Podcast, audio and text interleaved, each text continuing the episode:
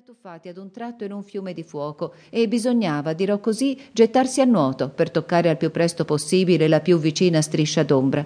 Così dunque, con la sua gente che si aggirava e si coricava per tutto dove fosse un po' d'ombra, con poco ronzio di voci umane e latrar di cani, con lo sbatacchiare accidentale di qualche campana di chiesa e col rullo barbaro e scordato dei tamburi, Marsiglia, come si sentiva e si vedeva benissimo, bruciava un giorno ai raggi infocati del sole.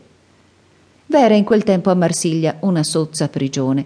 In una delle sue camere, luogo così ributtante che perfino il sole importuno non osava guardarlo in faccia, lasciandolo a qualche povera luce di scarto, più o meno riflessa e pigliata chissà dove e chissà come, stavano due uomini, queste altre cose vi erano, oltre ai due uomini, una panca zoppa e sgangherata, fissa al muro, con su una scacchiera intagliata grossolanamente con un coltello, un gioco di dama fatto di bottoni sdruciti e di ossi avanzati alla zuppa, un gioco di domino, due pagliericci, due o tre bottiglie di vino.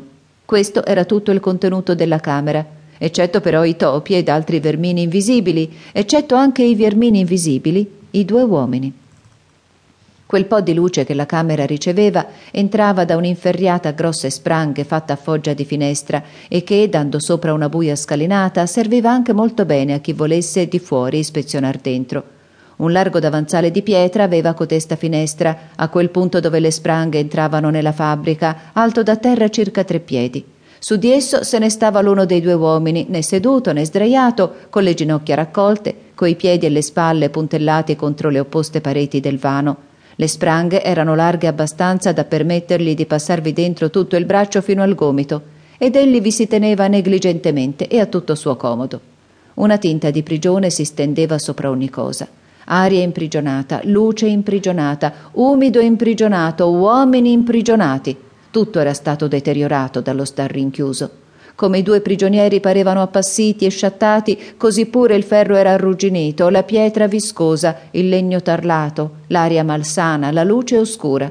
Simile a un pozzo, a una grotta, a una tomba, la prigione nulla sapeva dello splendore esterno. Portata in una delle isole profumate dell'Oceano Indiano, avrebbe serbata intatta la sua corrotta atmosfera. L'uomo, giacente sullo sporto dell'inferriata, era anche intirizzito dal freddo. Con un moto impaziente di una spalla, ei si fece cadere addosso più pesantemente il suo mantellaccio e grugnì tra i denti. Al diavolo questo brigante di sole che non si fa mai vedere qui dentro. Aspettava il pasto, guardando di sbieco attraverso l'inferriata per vedere quanto più giù potesse delle scale. Aveva in volto quella certa espressione della bestia feroce irritata da una similiante aspettativa ma i suoi occhi, troppo vicini l'uno all'altro, non gli stavano fissi nella fronte così nobilmente come quelli del re degli animali, ed erano piuttosto acuti che brillanti, armi appuntate che offrivano poca superficie per meglio celarsi. Non avevano mutazioni o profondità, scintillavano, si aprivano, si chiudevano sempre ad un modo. Se non fosse stato per i servizi che si rendevano al prigioniero, un orologiaio ne avrebbe fatto un paio molto migliore. Aveva un naso adunco, bello nel suo genere, ma troppo alto fra gli occhi, di tanto forse quanto gli occhi erano troppo vicini l'uno all'altro. Della persona era alto e robusto. Aveva labbra sottili, per quanto ne lasciava vedere il mustacchio ispido e folto, una selva di capelli arditi ed incolti di colore incerto, ma con certi tocchi rossi qua e là. La mano con la quale ei si teneva all'inferriata, quantunque coperta sul dorso di brutte sgraffiature cicatrizzate di fresco, era piccola e liscia e sarebbe anche stata bianca senza la sozzura della prigione. L'altro uomo giaceva per terra sulle lastre della prigione, coperto da un abito grossolano di colore oscuro. Levati su, bestione, urlò il compagno. Non dormire quando ho fame. È tutt'uno, padron mio rispose il bestione in un tono sommesso e non senza una certa allegria.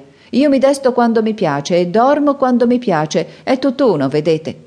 Così dicendo si levò, si scosse e si grattò per la persona. Poi, raccattato l'abito che gli aveva fatto da coperta, se lo legò per le maniche e, aprendo la bocca ad uno sbadiglio, si pose a sedere sul pavimento con le spalle appoggiate al muro di contro all'inferriata. Dimmi un po' che ora è, borbottò quell'altro. Batterà mezzogiorno, aspettate, tra una quarantina di minuti. Nella breve pausa egli aveva guardato attorno per la prigione come per trovarvi un indizio sicuro. Sei un orologio tu, come diamine fai a saper l'ora? Che volete che vi dica? Due cose io le so sempre, l'ora e il luogo dove mi trovo.